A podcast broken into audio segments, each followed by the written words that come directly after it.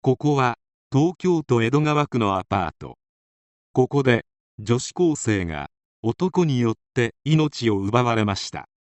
裁判で男は身勝手な供述を繰り返し遺族及び社会の感情を逆なでしまくった事件です。それではどうぞ。2015年11月女子高生がバッグを奪われた末命を奪われた事件が発生。警察は青木正弘事件当時29歳を逮捕した。2015年11月青木はコンビニ近くで被害者を待ち伏せ化粧品のサンプルがあるので家に来ないかと声をかけて翌日に会う約束を取り付けた。次の日小岩駅で待ち合わせをして青木の自宅へ。その日の夜被害者の家族が娘が帰らないと警察に通報。後日捜査の手が迫って折り逃げられないと判断したのか青木が自首。アパート内で女子高生が首を絞められて命を奪われているのが見つかりこの部屋に住んでいた青木が捕まったという経緯である。青木と被害者はアルバイト先で同僚だった時期がありアニメが共通の趣味で青木は声をかけた理由について彼女だったら来てくれると思ったと後に語っている。顔見知りであったとはいえなぜこんなことをしたのか。そこには青木のあまりに身勝手すぎる願望があった。裁判にて青木は自分の不遇な境遇をつらつらと語った。青木は人生で友人は一人しかいなかった。友人はアニメやゲームに相当傾斜していたので気があったと話した。また中学生時代には同級生から無視されるいじめを受けており両親が別居して母親と同居したが母親からは愛されず高校卒業後に専門学校に入学。一人暮らしを始めた。そのため母親には相当な恨みを抱えていた。そしてバイトでは生活費などが足りず消費者金融から100万円以上の借金があったこと高血圧やそれによる心筋梗塞などの病気もあったことで自暴自棄になり自分で命を絶つか連続で人の命を奪って極刑になろうと考えたと事件までの経緯を語った。検察側から恨んでいた母親ではなく無関係の人間を選んだのはなぜか。という質問に対し母の命を奪うとその後母は何も感じなくなります。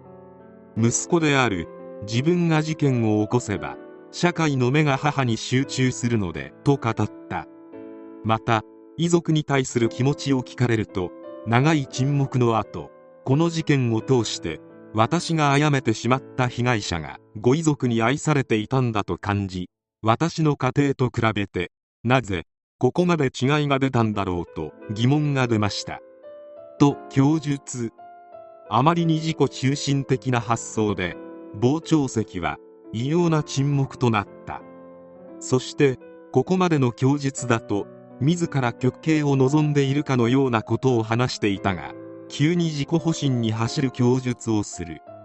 青木はどのような判決を賜るかによって私ができることが大きく違ってくるが叶うなら被害者のお墓参りをしたい。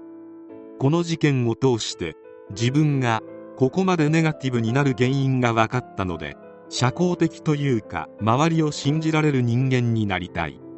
などと語った。有機系を望み公正を望んだのであった。どこまでも神経を逆なでされた遺族は青木に対し家族は苦しみに一生苛まれる。反省や公正は望んでいない。二度と娘を思い出さないようにしてほしい。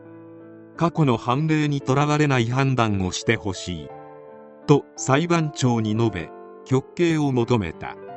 そして下された判決は無期懲役。有期刑を望む青木極刑を望む被害者。両側にとって不服な判決となった。青木は無期懲役は実質的な終身刑です。私は唯一それだけは嫌です。奪った命は取り返すことはできないので骨髄バンクやドナー登録をして他の命を救いたい。そのためには有期刑で出所することが条件だ。そして有期刑であれば出所に向けて更生意欲が強くなるが無期懲役だと開き直ってしまう。と発言し控訴。被害者の父は非常に残念ですと肩を落とした。遺族は極刑を求めていたが判決は無期懲役。ここで極刑の妨げになったのはやはり被害者が一人という永山基準である。あまりに反省のない青木の態度に言及し被害者が一人でも死刑になったケースはあります。じゃあ娘の場合どんな事情があれば死刑になったのかを逆に聞いてみたい。できるならあの場で青木を怒鳴りつけてやりたいがそれも叶いません。と語った。今回の事件は被害者が青木に性的に襲われた罪も含まれていたため匿名での審理を求めることもできたが遺族は法廷で娘の名前が出なければ事件がなかったことのようになるとして実名での審理を望んだ。しかしそうしたことによって事件発生当初マスコミに遺族に確認もなく済む地域や名前が公表されたことを振り返り最初の段階で実名や写真の掲載について私たちに確認をしていただいていなかった。その後裁判を実名ですると公表したらマスコミが「なぜですか?」と聞いてくるのはおかしなことだなと思ったと率直な思いを語った青木は借金が100万円以上あったようであるが事件後の捜査で自宅からアニメの DVD など約420本が押収されている趣味にお金をかけるのは個人の自由で咎めるつもりはないがこれだけ趣味をお金をかけて楽しんでおきながら借金苦を語らないでほしい。また事件を起こした後自らの命も絶とうと最初は供述していたが裁判の後半では反省の言葉を口にすることもなく自分の悲惨な境遇を語ることに傾倒し極刑を回避しようとするなどとにかく矛盾が多い。